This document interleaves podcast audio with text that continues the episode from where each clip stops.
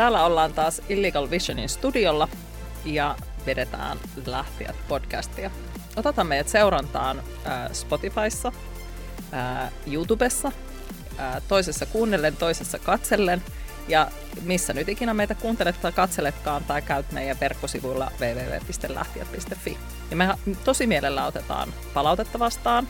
Saa antaa sekä rakentavaa että ää, ruusuja ja me sitten, sitten otamme opiksi. Me ollaan Yes! juuri saatu meidän tutkimuspaketti. Kyllä. Eli Kyllä. me ollaan Uuni tuoreena. uuni tuore Ja senhän pääsee lataamaan lähtiöiden verkkopist- verkkopisteestä. Meillä on kohta kaikenlaista, eli verkkosivuilta Ju, juurikin näin. lahtiat.fi osoitteesta. Kyllä. Mutta siis kyse on tällaisesta tutkimuksesta kuin kestävämpää työelämää, miksi me lähdemme. Ja oikeastaan jos nyt vähän historiaa vielä tälle avaa, niin mehän lähdettiin tekemään, lähtijät lähtivät tekemään tätä tutkimusta ja sen takia, että vuoden 2022 aikana me ollaan haastateltu se noin parisataa, 250 ää, työnsä jättänyttä ja me haluttiin kvantifioida, että pitääkö nämä löydökset, joita me siellä haastatteluissa on todettu, niin pitääkö ne paikkaansa myös niin isossa kuvassa. Koska siis niin kuin jokaisen yksilön omakohtainen kokemus on validi sellaisena kuin Se se, on. on. Mm. Joten sen takia enemmänkin haluttiin katsoa, että minkä kokoisia ne, ne ilmiöt teemat on ja niin kuin ilmiöt. ilmiöinä. Mm, kyllä. Sitten toisaalta me myöskin halutaan ymmärtää, mikä ajaa ihmiset lähtemään. Me halutaan ymmärtää kuitenkin myöskin sen toisen puolen, eli esihenkilön perspektiiviä. Ja tässä tutkimuksessa yllättäen otettiin sitten näitä kaikenlaisia näkökulmia esiin.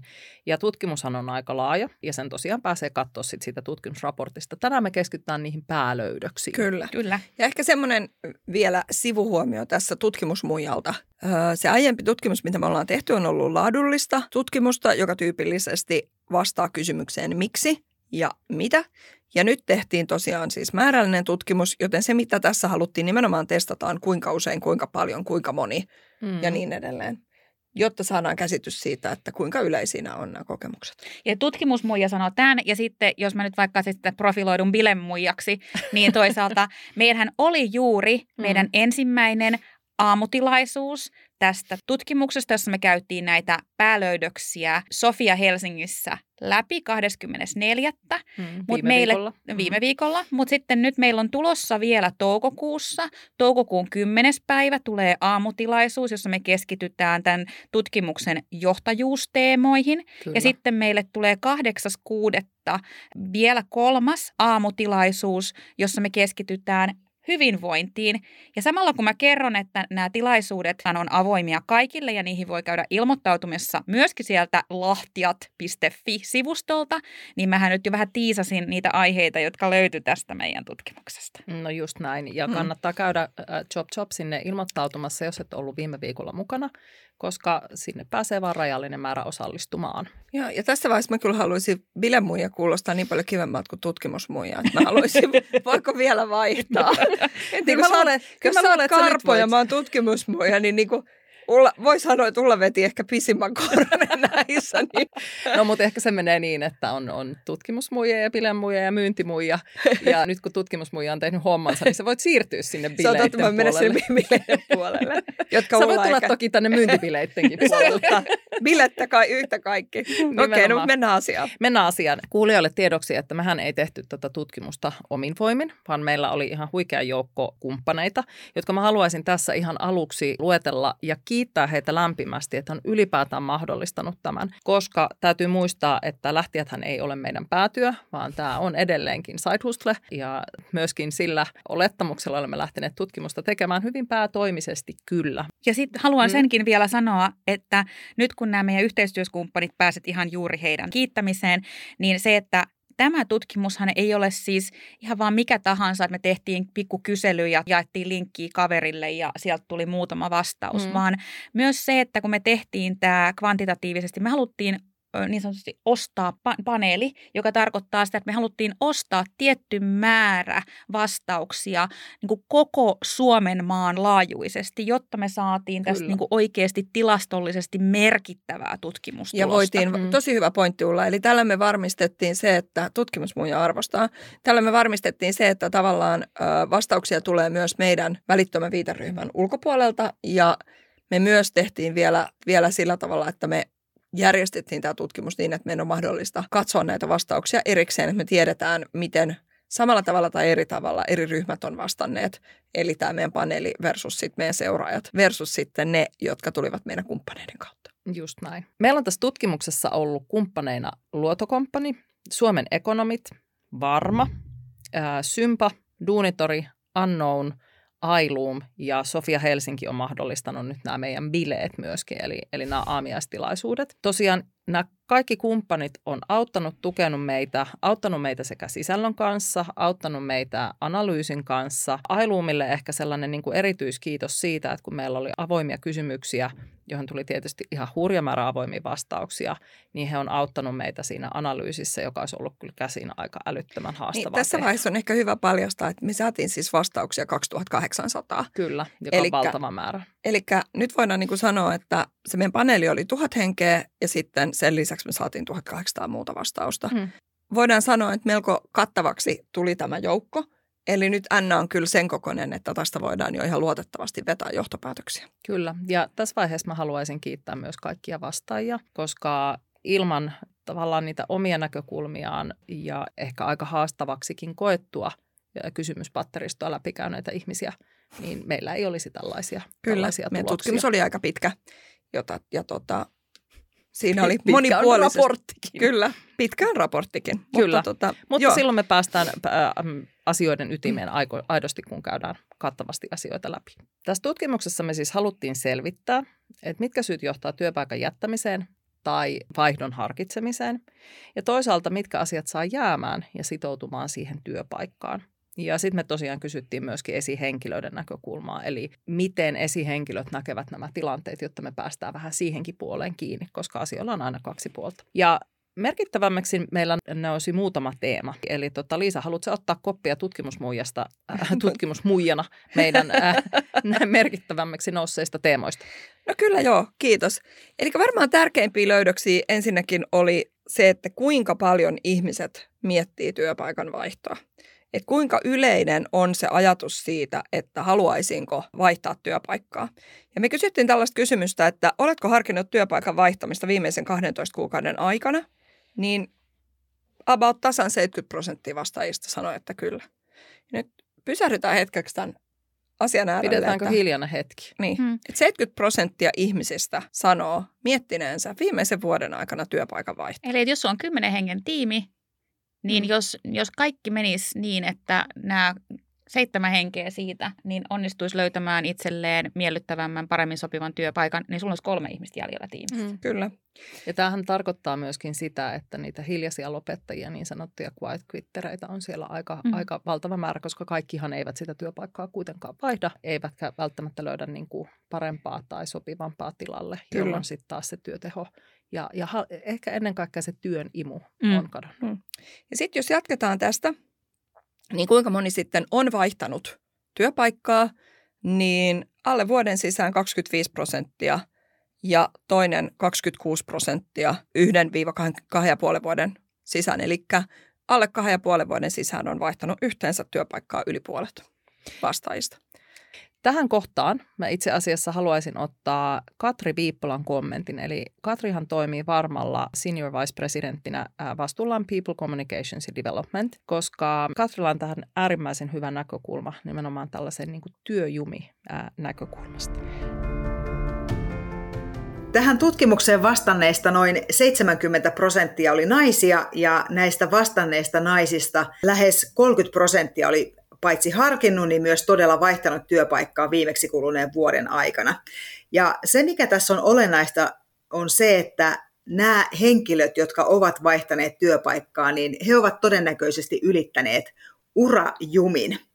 Eli urajumi tarkoittaa sellaista tilannetta, jossa ihminen on pitkään ollut tyytymätön siihen omaan työhönsä, mutta sitten syystä tai toisesta ei kuitenkaan näe ulospääsyä, että tulisi joku uusi suunta omalle ammatilliselle uralle.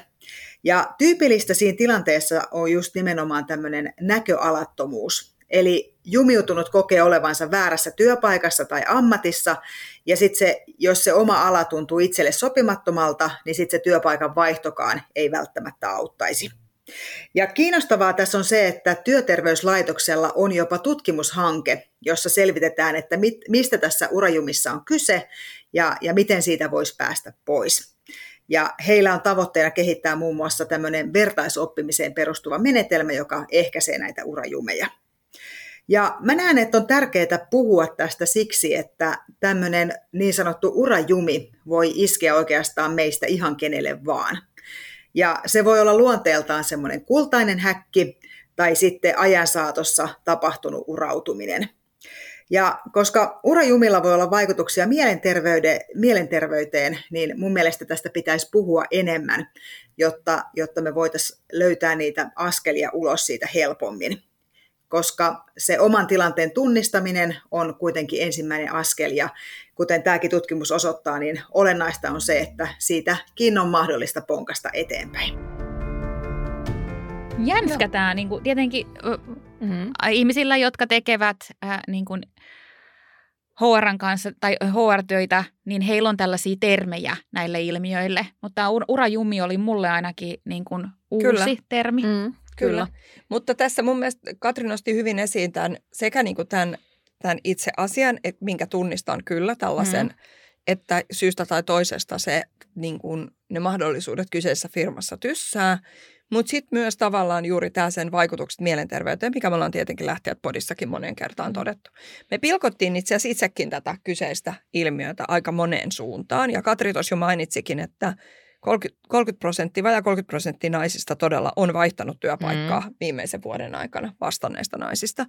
Ja itse asiassa me nähdään näissä tutkimustuloksissa myös, että naisten halukkuus tai kiinnostus vaihtaa työpaikkaa on itse asiassa lähentelee 80 prosenttia. Mm. Et jos palaan tähän Ullan esimerkkiin, jos tiimissäsi on kymmenen henkilöä, jotka on kaikki naisia, niin heistä kahdeksan miettii tänäänkin, että pitäisikö vaihtaa duunia. Ja tässä voi joku skeptikko ajatella, että no, että siellä voi äh, ihan fiilistellä näitä asioita sitä kautta, että tämmöistä kysyttiin heiltä, koska siis mm, totta kai. kvantitatiivinen mm. kyselyhän on semmoinen, että me ollaan syötetty heille tietyt kysymykset, joka triggeroi vastaamaan ja ajattelee tätä asiaa, mutta me kysyttiin myös sitä, että e, onko tämä tämänhetkinen taloudellinen tilanne vaikuttanut tähän halukkuuteen vaihtaa työpaikkaa, että onko joku tullut ajatelleeksi enemmänkin niin päin, että no ei nyt ei ole se oikea kohta, että paras olla siellä, missä on ja katse maahan ja eteenpäin, niin ei ole. Ei sanoo ole tutkimusmuija. Mm. Ehdottomasti suurimmaksi vastausmääräksi oli, että sillä taloudellisella tilanteella ei ole vaikutusta. Mä palaan vielä, jos saan vielä hetken Joo. fiilistellä tätä työpaikan vaihtamisjuttua. Me pilkottiin tämä myös ikäryhmittäin, ja jos nyt mietit, että kuka miettii työpaikan vaihtoa, niin ne on ne täyspäiväisesti työelämässä olevat ihmiset, jotka ei ole vielä ylittänyt tätä Ullan erässä jaksossa mainitsemaan 55 vuoden ikäkynnystä, joka on mm. ikävä kyllä näkyy, että ikä tuo sitä varovaisuutta. Eli 28-54-vuotiaat ihmiset vaihtaa työpaikkaa ja miettii sitä työpaikan vaihtoa. Heistä siis yli 70 prosenttia tästä ryhmästä. Sitten kun mennään sinne vanhempiin ikäpolviin, yli 55 vuotta täyttäneihin, niin se tippuu 50 prosenttia, jossa näkyy myös just se, että se varovaisuus, kun ruvetaan epäilemään, että niitä uusia töitä ei enää ehkä saakkaan tai tai ja niin vinkki tietyllä tavalla mm. myös siihen, että kuinka sitoutuneita sen ikäiset on. Että jos, Totta. Mm, mm. Ottaa tämän huomioon. Että... Kyllä. Tosi hyvä huomio. Tähän väliin me voitaisiin ottaa itse asiassa Sampo Axelssonin kommentti. Sampahan toimii Unknownilla konsulttina. Sampolla on mielenkiintoista pohdintaa myöskin siitä, että, että miten verkostot vaikuttaa siihen, että miten niitä uusia mahdollisuuksia löytyy ja miten ehkä niin kuin pohditaan myöskin sitä uraa ja niitä vaihtoehtoja. Hei, onnittelut lähtiöille mahtavasta uudesta tutkimuksesta. Tosi kiinnostavia juttuja. Me ollaan samantyyppisiä aiheita tutkittu Annoonilla useamman kerran tässä koronan aikana ja jälkimainingeissa viimeksi viime syksynä. Ja tämä kiinnostava löydös naisten korkeammasta halukkuudesta harkita duunin vaihtoa, niin jotain viitteitä siitä on ollut aiemminkin näkyvissä, mutta ei näin selvästi. Ja kun tätä aihetta on tullut niin paljon pyöritettyä, niin tämä nostaa tietenkin kysymyksen, miksi näin on jotain syitä voi jo tämän teidän tutkimuksen pohjalta tunnistaa, mutta sitten siellä taustalla varmaan on lisääkin, jota olisi kiinnostavaa tutkia, tutkia enemmän. Yksi, joka tulee mieleen, on vanha verkostoasia. Mehän korona-aikana ollaan eletty kolme vuotta ajassa, jossa kaikenlaisten verkostojen rakentaminen on ollut hidasta, osittain mahdotonta ja se tietenkin johtaa siihen, että vanhat olemassa olevat verkostot korostuu ja niitä oletettavasti miehillä on kuitenkin työympäristössä enemmän, varsinkin johtavilla tasoilla voi olla, että tämä auttaa miehen handlaamaan näitä ongelmia paremmin. Olisi kiinnostavaa päästä tähänkin vielä syvemmälle tulevaisuudessa ja varmaan päästäänkin, mutta mahtava alku. Onnittelut lähtiöille hienosta setistä. Ai että tämä Sampon kommentti myös tästä, että keillä on verkostoja, niin on jännä juttu. Ja erityisesti hän Sampo osuu semmoiseen ikävään kohtaan, että jos me puhutaan niistä johtavalla tasolla olevista henkilöistä, niin me tiedetään, kuinka miesvaltaista ylemmät niin kuin johtotasot on. Ja jos siellä on hyvät verkostot, niin onhan se ihan toisenlainen tilanne sitten taas no, todella on. olla. Kyllä. Ja ja toisaalta sitten taas, jos sä oot oman kaltaistesi kanssa työyhteisössä, niin sä oot mahdollisesti tottunut myös siihen tapaan, jolla semmoista yritystä johdetaan. Kyllä. Mm. Ja, mutta tästä antaa itse asiassa sillä tavalla mun mielestä Sampon kommentti on hyvä, että jos nyt voin taas niin kuin nostaa täältä tutkimuksesta tähän liittyviä aiheita, niin semmoinen niin syy, miksi, miksi ihmiset harkitsevat työpaikan vaihtoa, niin yhdeksi isoksi syyksi ja itse asiassa kaikkein merkittävimmäksi syyksi nousi esihenkilön huonot johtamistaidot. Mm-hmm. Et nyt meillä on niin kuin 70 pinnaa ihmisistä miettii työpaikan vaihtoa ja vajaan 50 prosentilla syy on esihenkilön huonot johtamistaidot. Sanon tuohon vielä sen verran myöskin, että muistetaan, mistä lähtijät lähti viime keväänä, kun meillä oli kausi yksi. Mikä oli meidän ykkösaihe mm. silloin? Mm. Johtamisen Johtaminen. puute, huono johtaminen. Kyllä. No se Eli nyt check, sitten, in, check in the box. Kyllä. Mm. Ja se nyt sitten, joka niinku ehkä nousee yllättävän korkealle verrattuna meidän omiin haastattelututkimuksiin, on palkkauksen merkitys. Toki sitten kun tätä pilkottiin vähän enemmän, niin nähtiin, että se palkkauksen merkitys on tietyissä ryhmissä suurempi kuin toisissa. Toinen tämmöinen ehkä ainakin itselläni kulmakarvoja nostattanut löydös onkin se, että tässä miehet ja naiset eroaa tosi paljon. Mm. Miehille palkka on tosi tärkeää, naisille johtaminen on vielä tärkeämpää. Mä sanon tähän Lukuun sellaisen... ottamatta niitä naisia, anteeksi mä keskeytän, kun nyt mulla on, niin kuin, nyt sulla on mulla on asia. Tutkijalla, nyt, nyt on niin tutkijalla asia. Lukuun ottamatta niitä naisia, jotka on organisaatiohierarkian matalammilla asteilla. Hmm. Ja siitä voidaan niin kuin hyvin helposti tulkita, että jos ei palkkaa ole tarpeeksi, niin se palkka on kiinnostavampi. Ja sitten kun noustaan ylöspäin, niin sitten alkaa kiinnostaa. Samoin vanhemmat ihmiset on kiinnostuneita johtamisesta. Eli kun rupeaa olemaan kokemusta ja perspektiiviä, kun palkka rupeaa olemaan jonkun tietyn mittarin hmm. yli, niin siinä vaiheessa katse kääntyy siihen, että millaista täällä töissä on. Ja se voi myös olla merkki siitä, että niitä vaihtoehtoja on. On ammattitaitoa, on varaa valita. Mutta tosiaan myös niin, että miehet arvostaa etenemismahdollisuuksia ja palkkaa, palkkaan tosi korkealle. Ja mä kytken tämän siihen mm. taas, mitä me ollaan tässä tehty näitä laadullisia haastatteluja ja kerätty sitä kautta tietoa, niin mehän ollaan koko tämä vuosi tähän asti puhuttu siitä, että siellä meidän välisissä keskusteluissa, kun laadullinen menetelmähän on silleen jännä, että kun meillä ei varsinaisesti ole kysymyksiä, vaan me annetaan sen tota, vastapuolen haastateltavan niin kuin puhua itse. Ja ne, sieltä nousee ne asiat esiin, mitkä haastateltava nostaa esiin. Niin näissä meidän, meidän kohtaamisissa ihmiset ei ole nostanut tätä palkkaa tai tota, niin, niin, tavallaan parempaa positiota niin vahvasti esiin. Itse asiassa kaikista 250 voidaan todeta, että vaikka ei, tämä, ei voida kvantifioida tämmöistä mm. materiaalia, mm. mutta todeta, että oliko se yhden käden solmi, sormilla laskettava määrä, jotka on maininnut sen. Tässä on hyvä muistaa se, että ihmistähän on, on Suomessa vielä erityisesti niin ää, aika ää, kainoja puhumaan rahasta, ylenemisestä, tämmöisistä asioista, joita, joilla, joiden kautta heitä voidaan tulkita ja heille voidaan antaa sellaisia niin kuin attribuutteja, ahne tai pyrkyri tai kiipiä, hmm. joten voidaan ajatella myös, että se, me, meidän se niin kuin human contact on, on vienyt pois sitä niin kuin ihmisiltä niin kuin halukkuutta puhua palkasta. Mutta sitten taas toisaalta osa näistä meidän tarinoista, joita me kerä, ollaan kerätty tämän vuoden aikana, oli myös ihan sitä, että me me annettiin ihmisille itselleen mahdollisuus kertoa siitä ja avata sitä laadullisesti. Mutta että on eri asia kysyä sitä suoraa, joka kertoo myös siitä, että se tuska näille ihmisille, jotka on meille antanut laadullista palautetta aikaisemmin, siellä on ollut hirveä määrä muuta asiaa, joka on pitänyt ensin saada pois ja tuuletettua Ja sitten ehkä jos me oltaisiin keskusteltu toinen kerta, niin oltaisiin päästy näihinkin asioihin. Mm. Mutta että se, näinhän se menee, että jos siellä on niitä poistyöntäviä voimia, jotka on niin voimakkaita, se on sitä huonoa johtamista, siellä tulee terveydellisiä ongelmia, niin kuin me tiedetään, että uupuminen ja uniongelmat ja kaikki nousee sen huonon johtamisen, huonon kulttuurin. Ne on niin isoja asioita, että siinä vaiheessa palkka – ja raha tietyllä tavalla osin menettää myös merkityksensä, kun me tiedetään se sieltä niin kuin niiden keskustelujen kautta. Kyllä. Ja sitten sit meillä on ehkä samalla tavalla kuin tässäkin jakaumassa, että 70 pinnaa naisia, 30 pinnaa miehiä. Samahan meillä on ollut siellä, siellä näissä haastatteluissakin Kyllä. about se jakauma, eli siinä, siinäkin mielessä – mutta siellä se on ehkä vielä korostunut. Että. Itse asiassa otetaan tähän palkitsemiseen liittyen Timo Korander tuolta Luotokomppanilta, koska hänellä on tähän suora kommentti.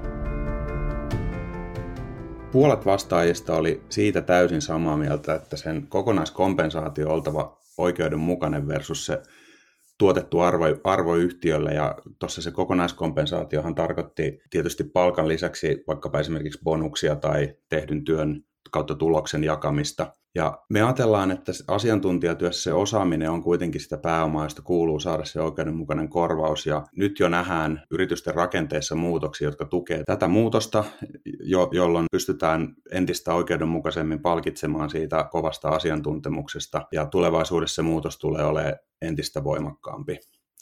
Ja vielä toisena nostona sieltä kyselyn alkupuolelta kysymys, missä oli, että mikä on työssä tärkeintä. Ja siellä niin kuin selkeänä ykkösenä nousi tämä tietysti oman työn sisältö ja rooli ylivoimaisesti suurimpana esiin tulleena tekijänä. Mutta kuitenkin toisena siellä oli, oli palkka. Eli voisi niin kuin pohtia, että se palkka ei välttämättä ole yksistään työssä se tärkein sitoutumista lisäävä tekijä, mutta on sitten kuitenkin samaan aikaan melko tärkeä. Että ainakin niin kuin jonkinnäköinen reiluuden kokemus siitä on, on monille tärkeää.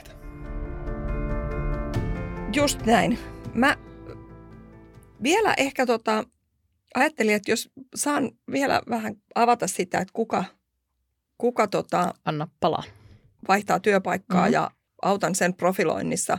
Mietin lähinnä kuulijoita, että heitä varmaan kiinnostaa, että miten just tässä Timokin esiin nostamat tekijät, niin kenestä me puhumme. Mm-hmm. Niin se, se työpaikan vaihto, halukkuus tai se, se pyrkimys tehdä näin, niin se on ne ihmiset, jotka on ikään kuin parhaassa työiässä, 35-44-vuotiaat. Sen lisäksi, että nämä ihmiset on parhaassa työiässä, niin mä itse mietin ja herää kysymys, että eivätkö nämä ole myös niitä ihmisiä, joilla on pieniä lapsia. Hmm. Että tullaanko me sitten kuitenkin, että me aiemmin postattiin lähtijät Instatililtä se, että nuorilla miehillä nousee perhevapaalta paluu että jos sen kanssa niin kuin on kuittailua tai jotain haasteita, niin he nostaa sen, niin kuin, se nousee siellä, että heidän mielestä siihen liittyvät ongelmat saattaa olla lähtemisen syy. Mutta nyt me nähdään, että 20, niin kuin 28 ja 34-vuotiailla tämä on jo vähän noussut ja sitten 35-44-vuotiailla tämä nousee vielä enemmän ja on niin kuin vähän sen trendin yli. Niin sitten voidaan miettiä, että onko näin, että se työn ja perheen sovittaminen on sitten kuitenkin, me tiedetään kuin kiireisiä ihmiset mm. on, niin onko siinä kuitenkin vähän niin kuin turhaa haasteita? Ja pitäisikö meidän oikeasti miettiä tätä johtamista ja joustavuutta niin, että me voitaisiin ne parhaassa työiässä olevat osaajat pitää siellä talossa? Haluaisitko Liisa avata vielä vähän sitä johtajuutta niin kuin kaiken kaikkiaan, koska se johtajuus nyt nousee niin isona mm. teemana. Ja erityisesti siellä avoimissa vastauksissa nousee aika mielenkiintoisiakin teemoja nimenomaan johtajuuteen liittyen. Joo, tosi hyvä pointti. Eli Ailuumhan teki meille tällaisen ö, luonnollisen kielen niin kuin AI-pohjaisen analyysin näistä vastauksista, mikä auttoi meitä tietenkin hirveästi, koska 2800 vastauksen läpilukeminen ei olisi oikeastaan auttanut meitä millään tavalla, koska mitään niin kuin oikeaa arviota me ei siinä vaiheessa olisi niin, pystytty aivan. tekemään. Plus, kun me puhutaan ajatusväärentymistä, joka oli meidän edellisen jakson aihe, niin tähän, tähän niin kuin avoimen palautteen analyysiinkin äh, ihmismielen äh, tekemänä, niin liittyy mm. sellainen, että jos ei siinä ole hyvin järjestelmällinen, niin siellä rupeaa ne aiheet, jotka on itselleen kiehtovia ja kiinnostavia, niin niitä rupeaa niin kuin näkemään mm. enemmän ja sieltä jättää niin kuin huomioimattakin mahdollisesti toisia. Kyllä, kyllä. Ja tota, Ailumin tämä analyysi, mä vähän niin kuin kerron, miten tämä toimii, mutta täällä niin kuin erikseen me nähdään, että mitkä asiat on voimallisesti ja selkeästi sanottu versus ei niin, ei niin voimallisesti ja mihin liittyy semmoinen negatiivinen äänensävy ja mihin taas semmoinen positiivinen. Semmoista asiat, jotka sieltä nyt sitten nousee sille, että, että äänensävy on hyvin kriittinen, niin on organisaation jäykkyys, jäykkyys ja muutostilanteet, ei tarpeeksi panostusta osaamiseen – huono organisaatiokulttuuri, omat ja työpaikan toteuttamat arvot eivät kohtaa, työnantajan toiminta, paluu lähityöhön, YT-riski, heikko johtaminen, ei etenemis- ja vaikutusmahdollisuuksia ja ei kehitys- tai etenemismahdollisuuksia. Tämä, mistä Katrikin puhuu, tämä urajumi. Mm, kyllä. Ja sitten tavallaan semmoisia, joihin ehkä siirtyy, liittyy vähän vähemmän kriittinen sävy, niin työn sisältö, esihenkilötyö tai johtaminen eivät tyydytä. Mutta täällä on aika kovaa tämä niinku työyhteisön ongelmat tai organisaation jäykkyyt kuuluu niinku kritiikin niinku sävyssä kuuluu tosi voimakas turhautuminen asiaan. Sitten siellä nousi tämä esihenkilöiden ja ylimmän johdon osaamattomuus myöskin. Eli nimenomaan silloin, kun mietitään sitä lähtemistä tai harkitaan sitä jonkinnäköistä uutta uraa, niin tosiaan tämä osaamattomuus ja sitten mikä itselle niin kun oli semmoinen hyvinkin jotenkin niin kuin kriittinen, on tämä puuttumattomuus työyhteisön ongelmiin ja sitten epäjohdonmukaisuus esimerkiksi strategiatyössä. Tämä oli mielenkiintoista, että joo, että ainahan puhutaan siitä selkeästä visiosta ja selkeästä suunnasta ja sitä selkeästi arvostetaan selkeästi. Ja sitten sit tämä niinku osaamattomuusasia, mutta Tämä, mikä mun mielestä haastatteluissa meillä ei todellakaan korostunut niin paljon, oli tämä puuttumattomuus, että yksinkertaisesti Joo. jätetään huomiotta. Ja tähän liittyen niin Lauri Vaisto Duunitorilta antaa näkökulmaa nimenomaan tähän esihenkilötyöhön ja sen ydintehtäviin.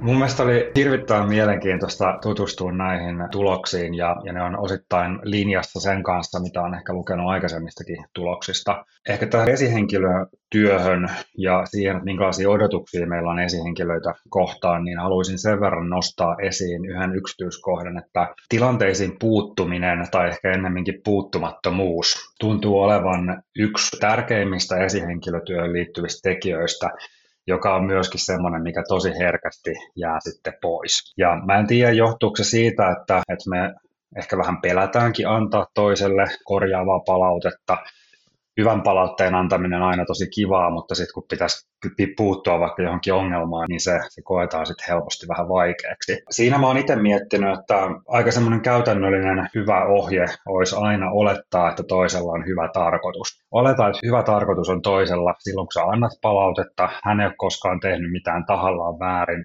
vaan, vaan ei välttämättä tiedä, että miten pitäisi tehdä, tehdä paremmin. Ja vastaavasti pitäisi aina olettaa, että toisella on hyvä tarkoitus silloin, kun hän antaa sulle palautetta.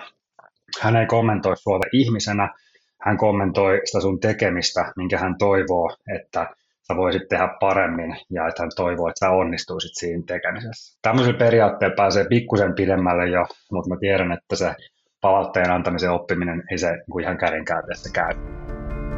Tämä Lauri Vaiston kommentti tästä johtamishaasteesta on sellainen, että tämähän nousi jo meidän viime vuonna laadullisissa haastatteluissa esiin. Ja se nousi siltä puolelta esiin, että työntekijät olivat havainneet, että heidän esihenkilöillään on puutteelliset taidot johtaa. Mm.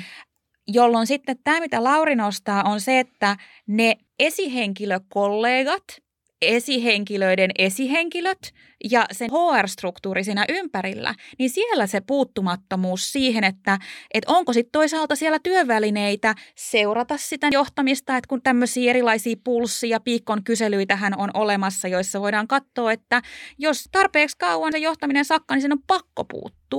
Ja sitä kautta tietenkin se, että, että onko, mille, miten tätä palautetta annetaan, niin sitten taas sillä tasolla, kun ollaan esihenkilöinä ja esihenkilöiden esihenkilöinä, niin sieltä tarvitsisi niinku osata palautteenantokulttuuri. Lauri on sitten ihan oikeassa. Ja nyt jos ei niinku muuta välinettä ole, niin Therese Hostonin kirja Let's Talk, uh, Make Effective Feedback Your Superpower, niin on hirveän hyvä perusopus siihen, Kyllä. jonka jaksaa joka ikinen lukea kannesta kanteen. Joo. Mm. Sano ja niin, tämä on itse asiassa tosi hyvä nosto sekä mm. Laurilta ja nyt tämä Ullan puheenvuoro vielä tässä, että mehän ollaan jonkun verran nyt näin niin kuin lähtit podcastin kautta päästy puhumaan huorijohtajien kanssa, mm. mikä on ollut tosi mielenkiintoista ikään kuin podcastin kautta saada myös sen molempien puolien näkökulmaa pikkusen enemmän.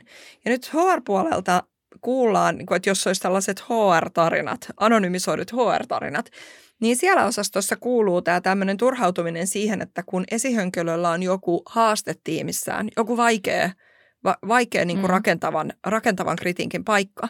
Niin hän soittaa HRlle ja sanoo ikään kuin, että voit sä tulla hoitaa tämän tilanteen ja tämän keskustelun, koska hän ei halua itse käydä sitä keskustelua. Kun se keskustelu on vaikea, niin sitten he ikään kuin ulkaistetaan HRlle. Ja HR tuskailee tämän kanssa sen takia, koska eivät hän he voi kun he ei ole, tämän, he ei ole niin kuin aidosti se esihenkilö, he ei välttämättä ole nähneet tätä tilannetta, niin kuin he on kuullut jonkun toisen arvion siitä, niin he ei voi sillä tavalla niin kuin konkreettisesti puuttua siihen. He ei niin kuin tavallaan voi antaa Ei palautetta, ole, joka olisi Mm. sillä tavalla hyödyllistä, että se oikeasti menisi johonkin. Niin kuin, ja siinä tilanteessahan ei myöskään silloin ole mahdollisuutta käydä siitä palautteesta avointa keskustelua, koska tämä estää, HR ei tiedä tästä aiheesta mitään, niin myös silloin sillä työntekijällä ei ole mitään mahdollisuutta tavallaan kertoa omaa näkökulmaansa tai mitään muutakaan. Ja pari viikkoa sitten äh, Henrik Detmanhan sanoi, että, että, että johtajan yksi tärkeimmistä ominaisuuksista on kyky sanoa ei. Se on Niin. niin kuin, että sä- sillä asetetaan nimenomaan se niin kuin rajojen asettaminen. Ja sitten on toinen tämä, niin kuin, että sä sit aidosti niin kuin puutut niihin ongelmatilanteisiin ja teet niille jotakin.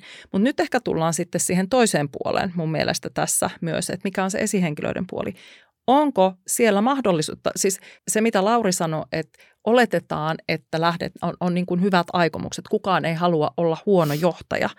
Onko mahdollisuutta olla hyvä, koska siellä on aika kovat paineet, sä oot vähän niin kuin puu ja kuoren välissä. On tulospaineet, onko aikaa johtaa, onko välineitä, ju- just sitä niin kuin kyvykkyyttä, koulutusta, mitä kaikkea siihen liittyy, niin löytyykö siellä niillä, niin pystytkö sä Liisa nostamaan niitä sieltä? Pystyn. Eli sä oot ihan oikealla jäljellä, eli tota, esihenkilöistähän me nähdään, että, että siellä enemmän kuin muissa ryhmissä nousee tavallaan se, että, että työtä on liikaa. Se työn määrä on yksi lähtemiseen vaikuttava tekijä, nousee korkeammalle kuin muilla vastaajilla.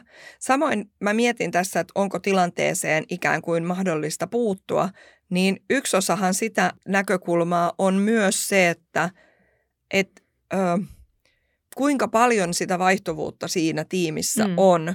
Ja mehän nähtiin, että tosi iso osa meidän esihenkilöasemassa toimivista ihmisistä sanoo, että vaihtuvuus on sillä tasolla, että se aidosti rupeaa lähentämään, lähenemään haastetta, että merkittäväksi ongelmaksi sen nimeä nyt sitaateissa vaan 16 prosenttia, mutta melko suureksi ongelmaksi tämän lisäksi 37 prosenttia. Nyt jos me lasketaan nämä yhteen, niin tästä tulee 53 prosenttia sanoa, että se on merkittävä tai melko suuri ongelma, vaihtuvuus. Mm. Eli ihmiset lähtee ulos ja esihenkilö, me kaikki tiedetään kuinka aikaa vievää on rekrytointi ja uusien ihmisten kouluttaminen, perehdyttäminen, niin, Niin, niin puhutaan no euroina, niin se on siis niin kuin rekrytointikonsultista riippuen ja niin kuin, mihin se on kytketty se rekrytointikonsultin palkkio, niin se on 10-20 000 tai pitkälti yli siitä Mm, vielä. Ja se, ja se on vaan osa niitä kuluja. Ja samanaikaisesti mm. meillä on sitten johtajia, 30 prosenttia esihenkilöistä sanoi, että he ei ole saanut mitään johtajakoulutusta, ja tämän lisäksi 25 prosenttia sanoi, että he on saanut perustason johtajakoulutuksen. Ja nyt jos me tullaan tähän, että johtajat ei puutu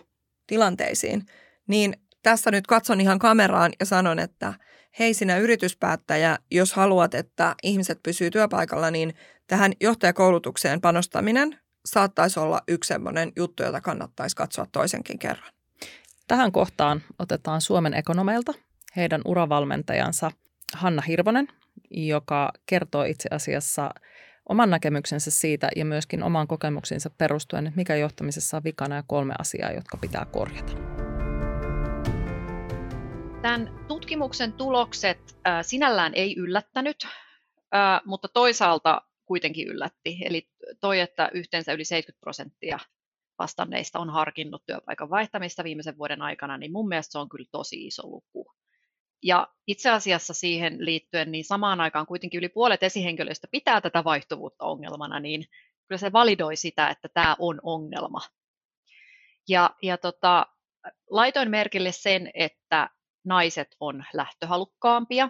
Naisista selkeästi isompi määrä verrattuna miehiin on harkinnut lähtemistä, eli yli 75 pinnaa naisista näin vastasi. Se kyllä näkyy mun työssä uravalmentajana myös. Meillä on naisia enemmän uravalmennuksessa, on toki miehiäkin, mutta näkisin sen niin, että ehkä se naisille se oman olotilan ja jaksamisen ja hyvinvoinnin pohtiminen, niin se on luontevampaa kuin miehille. Mutta eihän se pahitteeksi kyllä olisi miehillekään. Ja etenkin jos puhutaan keskikää lähestyvistä miehistä tai vanhemmista, niin mun tuntuma on se, että miehet kärvistelevät ja kärsivät ja purevat hammasta ja sinnittelevät pitempään ja antavat esimerkiksi kuormituksen mennä niin pitkälle, että se pudotus saattaa olla tosi raju. Ja se on totta kai tosi valitettavaa. Mitä tulee sitten näihin lähtemisen syihin, niin esihenkilön huonot johtamistaidot oli ihan selkeästi se suurin syy työpaikan vaihtamiseen tai siihen harkitsemiseen. Ja se ei mua kyllä yhtään yllätä. Uravalmentajana mä oon kyllä kuullut tosi paljon tosi karmeita tarinoita esihenkilöiden välinpitämättömyydestä ja kylmäkiskosuudesta ja siitä, että ei oteta kuormitusoireita tosissaan, ei auteta, ei puututa, ei priorisoida ja, ja pahimmillaan toimitaan jopa urajarruna. Jopa sellaista olen kuullut, että vuosikausia pidetään tiimiä vajaamiehityksellä ja sitten ihmetellään, kun joku uupuu. Kyllä aika kauheata kuultavaa. Mä haluaisin tuosta esihenkilötyöstä ja johtamisesta tuoda kolme pointtia esiin. Ensimmäisenä ylipäätään tämä esihenkilönä toimiminen ja ihmisten johtaminen, niin mun mielestä se on palveluammatti, joka edellyttää sitä, että pystyy kohtaamaan ihmiset, haluaa kohdata ihmiset, haluaa välittää heistä ja haluaa auttaa ihmisiä onnistumaan. Ja ne on niitä erittäin tärkeitä motivaattoreita siinä, että pystyy toimimaan hyvänä esihenkilönä. Toinen asia, mitä tästä esihenkilötyöstä haluaisin nostaa esiin, niin on se, että onko nykypäivän esihenkilöllä itse asiassa edes mahdollisuutta onnistua. Tähän huonoon johtamiseen kiteytyy varmasti monia erillisiä syitä, mutta me ihmiset ollaan sellaisia, että me herkästi halutaan etsiä sitä syyllistä, ja usein se pomo on se helpoin syytettävä. Jos miettii, että minkälaisessa maailmassa me eletään nyt, niin kyllähän täällä organisaatioissa on menossa aikamoinen muutoshumppa ja jumppa. Jatkuvasti muutetaan organisaatioita, on muutosneuvotteluita. Tämä on yksi asia. Ja toinen on sitten toki tämä jatkuva tehostaminen. Halutaan, että kannattavuus on parempaa ja myynnin pitää kasvaa ja liikevaihdon pitää kasvaa ja kaiken pitää kasvaa ja parempaa tulosta pitää tehdä. Mutta tämä kaikki pitäisi tehdä pienemmällä porukalla. Erityisesti sille ylimmälle johdolle, omistajatasolle. Niin kuin mahdollistakaa se hyvä esihenkilötyö ja ihmisten johtaminen. Siihen pitää olla riittävät resurssit, esihenkilöllä pitää olla riittävän, riittävän huokonen työnkuva, jotta niitä ihmisiä ylipäätään voi kohdata aidosti. Sitten haluaisin nostaa vielä sen meidän käsityksen urakehityksestä ja menestyksestä tähän yhtälöön, että, että jotenkin aika herkästi ajatellaan, että urakehitys tai menestynyt ura, se tarkoittaa semmoista lineaarista etenemistä hierarkiatasolta toiselle ja, ja isommaksi ja isommaksi pomoksi oikeastihan työelämä on semmoinen häkkyrä tai labyrintti tai himmeli. Harvemmin se on semmoinen lineaarinen viivasuora. Asiantuntija voi rakentaa loistavan menestyneen uran. Ja itse kunkin on hyvä miettiä, että mitä se menestys itse asiassa tarkoittaa. Sitä ei voi kukaan ulkoa määrittää, vaan sehän tulee meistä ihan itsestämme. Tosi hyvät pointit Hannalta Suomen ekonomeista. Eli Hannahan toimii siellä uravalmentajana ja hän peilaa paitsi meidän tutkimusta, myös omia kokemuksiaan sekä uravalmentajana että pitkä korporaatiotausta niin, niin näihin kolmeen pointtiin. Mutta tähän mä haluaisin oikeastaan siitä, mitä sä Liisa sanoit aikaisemmin siihen, siihen että, että kun ollaan ne lähtöhousut jalassa, sehän tarkoittaa sitä, että me ei sitouduta. Niin Anna Arnisalo taas Sympalta haluaa kertoa vähän siitä sitoutumisen perspektiivistä, että millainen vaikutus sillä on nämä tulokset on todella mielenkiintoiset ja suorastaan herätys kaikille tänä päivänä sekä työntekijöille että työnantajille. Se tosiasia, että näin iso joukko vastaajia kokee että harkitsee aktiivista ja on harkinnut työpaikan vaihtoa, on mun mielestä iso merkki siitä, että meidän täytyy samaan aikaan miettiä, että mitä me voidaan tehdä työpaikoilla toisin. Ja samaan aikaan merkki siitä, että me ollaan myös isossa työelämän murroksessa sen suhteen, että mikä on sitoutumisen ja tulosten perusteella yhteisöllisyyden välinen korrelaatio. Siellä nousi tuloksissa aika selkeästi, että yksi syy, miksi halutaan vaihtaa työpaikkaa tai harkitaan sitä, on kokemus siitä, että ei ole osa työyhteisöä. Eli joku siinä yhteisöllisyyden kokemuksessa ei vastaa sitä, mikä, mitä itse ajattelisi tai haluaisi ja samaan aikaan selvästi sitoutuminen työpaikkoihin on ihan erilaista kuin aikaisemmin, koska on vaan niin yleistä, että harkitaan, että on muita vaihtoehtoja. Eikä oikeastaan odotuksetkaan ole enää sellaiset, että tässä olisin pitkään, jos sen halua itse. Eli koko kulttuuriajatus muuttuu, sitoutuminen ja yhteisöllisyys. Anna mun mielestä hyvin nostaa sen, että, että, että mitä työelämän murros on niin suuri. Että tietyllä tavalla se semmoista niin kuin pitkistä työurista ja ehkä automaattisesta sitoutumisesta työpaikkaan niin on tultu siihen, että ollaan aika kriittisiä paitsi toki sille johtamiselle, myös sille kulttuurille ja sille työyhteisölle ja minkälainen liima siellä on. Ja myöskin sille, että mitä tietysti korona on tehnyt tälle, tälle kaikille. Nyt mun on pakko niin kuin tälle tutkimusmuija pistää hetkeksi tällaisen niin kuin puolueettoman objektiivisen tutkimushatun sivuun mm-hmm. ja kaivaa tällaisen valistajahatun päähänsä. Ja mä mietin, niin kuin, että jos me mietitään isoja, isoja globaaleja trendejä viimeisiltä kymmeniltä vuosilta, mm-hmm. niin mitä me ollaan nähty, niin me ollaan nähty globalisaation seurauksena yhä kiristyvät vaatimukset työntekijöiden suuntaan. Me ollaan nähty, että töissä on yhä vähemmän henkilöstöä, joiden pitää saada yhä enemmän mm. aikaiseksi. Ja kun ihmisiä lähtee pois, niin me tiedetään, että niitä ei välttämättä korvata uusilla rekryillä. Kyllä, just näin. Ja me tiedetään, että, että esimerkiksi just tällaiset asiat, kuten, kuten esimerkiksi tämä, että ollaan menty monessa yrityksessä tai monella toimialalla tällä hetkellä menestyy yritykset, jotka käyttää – tällaista niin kuin gig economy, tällaisia niin kuin yrit, yrittäjyyttä keinona mm. välttää työnantajavelvoitteita. Ja me nähdään tällaisia trendejä, niin nyt kyllä sanon, niin kuin, että, että jos voisin, no omassa podcastissa, podcastissa niin voin sanoa, että karma is a bitch. Mm. Että serves you right. Että me ollaan kiristetty tämä työelämä siihen pisteeseen, että ihmiset ei vaan pysty tähän enää. Mm. Ja kyllä kun mä katson tavallaan sitä, että me vähän niin kuin nähdään, että yrityksissä ei ole aikaa ajatella, ei ole aikaa keskittyä, niin ei ole ihme, että ihmiset alkaa miettiä – että mitäköhän tässä pitäisi tehdä ja mihinkö. Että jos sä et sitoudu sun työntekijöihin, niin arvaa, mitä sun työntekijät ei sitoudu suhun. Mm. Ja se semmoinen niin jatkuva kiristämisen ruuvi myös siinä, että kasvu on ainoa oikea suun, suunta, parempi tulos, mm. kasvu, mennään niin kuin ylöspäin, ylöspäin, ylöspäin. Ja sitten toisaalta me ollaan niin kuin myös sellaisessa tilanteessa ihan niin kuin Ja ehkä niitä keinoja voisi tässä vaiheessa mm. katsoa. Että ei siinä mitään, se kasvua voi niin kuin ajatella, mutta että – onkohan se meidän keinovalikointa, keinovalikoima pelkästään niiden Exceleiden avulla? Ihmisten sen, selkärangasta. Ihmisten selkärangan, mm. niin kuin, vai oiskohan siinä, että jos sulla on 50 vuotta teoriatutkimusta, joka sanoo, että motivoitunut hyvinvoiva ihminen on myös työssä mm. niin kuin pare, parempaa tulosta tekevä, niin missä vaiheessa te ajattelitte kokeilla jotain muuta kuin, kuin, niin kuin kiristämistä? Mm. Ja sitten taas meidän niin kuin tutkimuksessa me tiedetään se, että sitouttamistoimenpiteitä siinä, ja niin kuin tiedetään ylipäätään vaan niin kuin tarvehierarkian näkökulmasta, että sitouttamistoimenpiteet voidaan tehdä tiettyyn rajaan asti, mutta sitten jos niin kuin se työn kuormittavuus, kuormittavuus rupeaa näkymään niin kuin omassa hyvinvoinnissa, omassa omissa ihmissuhteissa ja arjessa ärtymyksenä, väsymyksenä, unihäiriöinä, pahoinvointina, masennuksena, niin siinä kohtaa niin se, mitä työstä saa, hmm. niin se ei niin kuin riitä kun pitää ensin myös niin kuin huolehtia siitä, että pysyy hengissä ja on työkykyinen. Kyllä. Ja, ja sitten se kuorma yhteiskunnalle on aika, aika valtava. Tavallaan se niin kuin jatkuva kasvun ja voiton tapa, tavoittelu äh, hinnalla millä hyvänsä ihmisten selkärangasta ottamalla, niin joo, hetkellisesti joku yritys voi niin kuin kasvaa ja kukoistaa, mutta se kasvukukoistus on aika lyhyt ja se hinta lankeaa maksettavaksi yhteiskunnille ja ihmisten hyvinvoinnille ja siihen on nyt väsytty. Te olette muuten mä kevennän. Te olette, te olette, te niin kuin laihduttanut nämä meidän ihmiset selkärankaa asti, kun se otetaan selkänahasta, se on se sanonta. No. tota, tästä mitä Ulla sanoi, niin pari taas tutkimus tutkimusquotea. Eli varmaan hypätään nyt sinne toiseen ta- bilettapahtumaan, koska ensin oltiin johtamisessa ja nyt me hypätäänkin sitten. Hyvinvointi, e- mm. mutta nyt me ollaan pahoinvoinnissa. Kyllä. niin.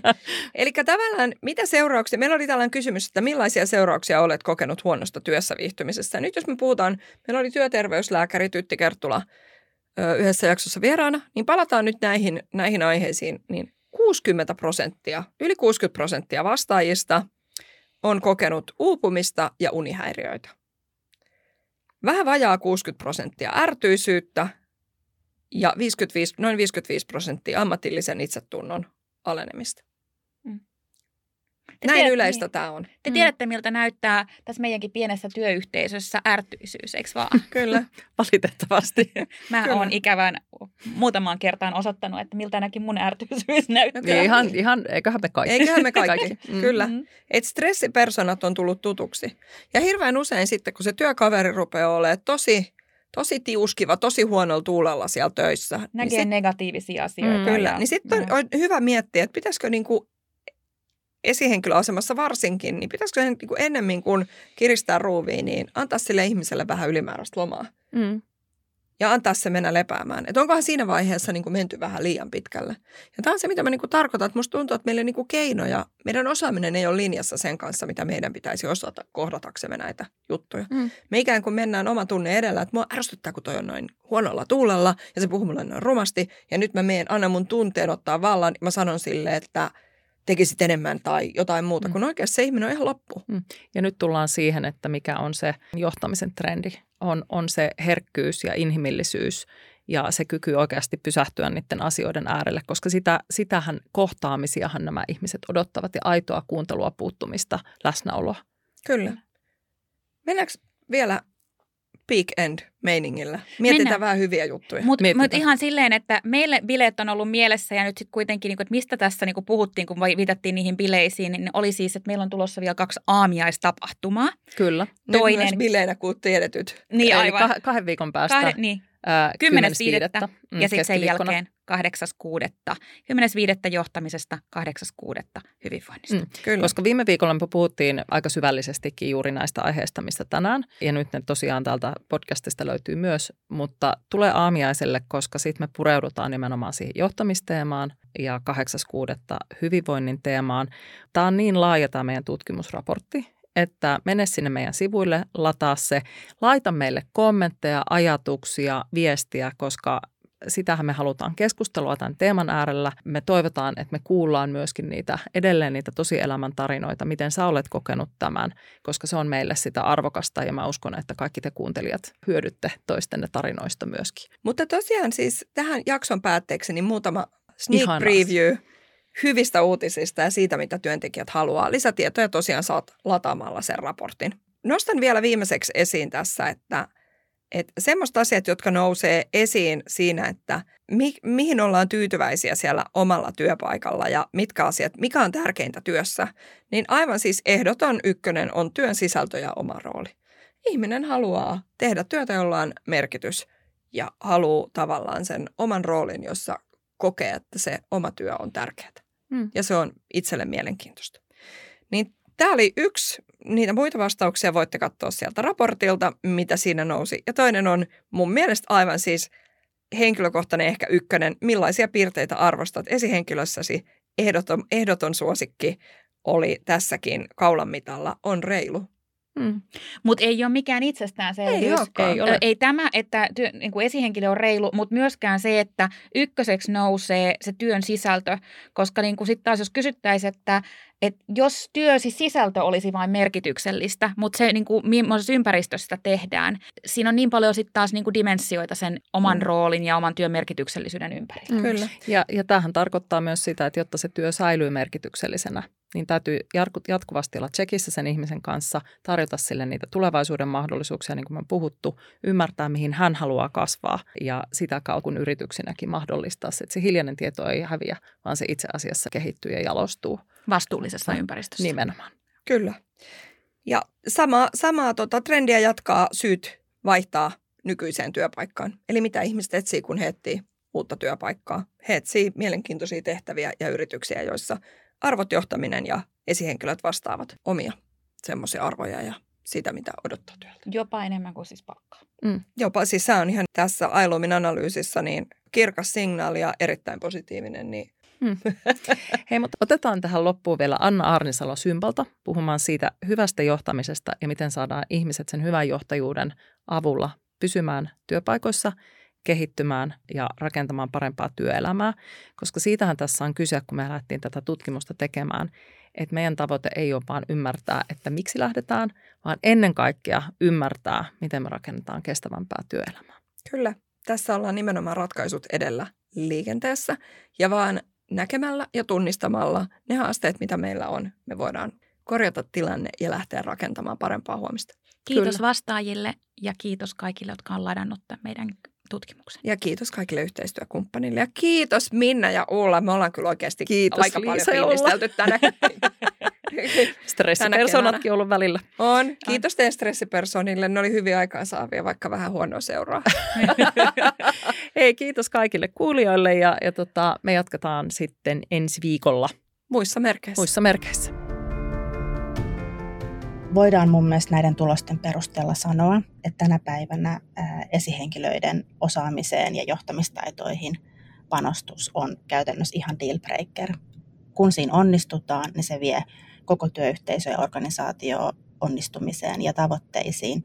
Kun siinä epäonnistutaan, niin se tie on ihan toiseen suuntaan. Ja täällä on niin todella iso merkitys. Vaikea kysymys on tietenkin se, että miten se sitten tehdään. Ja, ja tästä on tosi, tosi tärkeä keskustella. Mutta esihenkilön osaaminen ja johtaminen on aivan avainasemassa, että et mitä täytyy tehdä toisin. Ja selvästi siihen panostaminen on, on panostaminen myös yrityksen onnistumiseen ihan suoraan. Toinen on tämä yhteisöllisyys ja myös tämän tuloksen vahvistamana ajattelen tosi voimakkaasti, että yhteisöllisyys on se liima, mikä oikeastaan pitää ihmiset missä tahansa työpaikassa, koska muuten yleensäkin mitä tahansa työtä melkein voi tehdä jossain muualla. Mutta yhteisöllisyys ja kulttuuri on se liima, joka sitoo, sitoo ihmiset siihen organisaatioon tai työnantajaan tai työyhteisöön. Ja siinä organisaatio voi tehdä todella paljon, pitää tehdä paljon, jatkuvasti miettiä, mikä vastaa tämän päivän tarpeita, mikä sitoo ihmiset juuri tähän työpaikkaan. Ja samaan aikaan yhtä tärkeää on, että jokainen työntekijä ottaa tähän osaa itse koska yhteisöllisyyttä tai kuulumisen tunnetta ei voi kaataa kenenkään päähän. Sitä kokemusta ei voi kaataa. Et voi tarjota elementtejä, kutsua, mutta ei voi kaataa yhteisöllisyyttä, vaan jokaisen työntekijän täytyy myös itse tulla sitä kohti. Ja erityisesti tänä hybridityöaikana mä pidän tärkeänä, että, että se on myös osallistumista. Yhteisöllisyys on myös osallistumista ja itsestään jotakin antamista. Se on usein työkavereihin tutustumista ja usein myös sillä tavalla, että, että tekee sitä itse. Ja, ja tämä on tosi oleellista, että me pystyttäisiin identifioimaan, mitä se yhteisöllisyys on. Ja se voi olla hyvin eri asioita eri ihmisille, mutta että siitä, sitä identifioitaisiin työpaikan ja organisaation tasolla, mitä se tarkoittaa, mikä sitoo meidät tähän tai mikä sitoo just mut tähän. Ja sen ilmaiseminen, että jos odottaa, että yhteisöllisyys kaatuu päälle, niin, niin näin ei käy. Mutta jos pystyy identifioimaan, että mitkä ne asiat on ja ja omalla toiminnallaan tulla vastaan organisaation kutsuun, niin siitä se käytännössä syntyy. Lähtijät on podcast irtisanoutumisista. Annamme työstään lähteneille mahdollisuuden kertoa tarinansa nimettöminä. Kussakin jaksossa kerrotaan tarina ja pohditaan, olisiko tilanne voinut mennä toisin. Lisäksi työhyvinvoinnin tai henkilöstökysymysten asiantuntijat kommentoivat tarinoita. Podcastin ovat ideoineet ja hostaavat Liisa Holma, Ulla Jones ja Minna Ruusuvuori.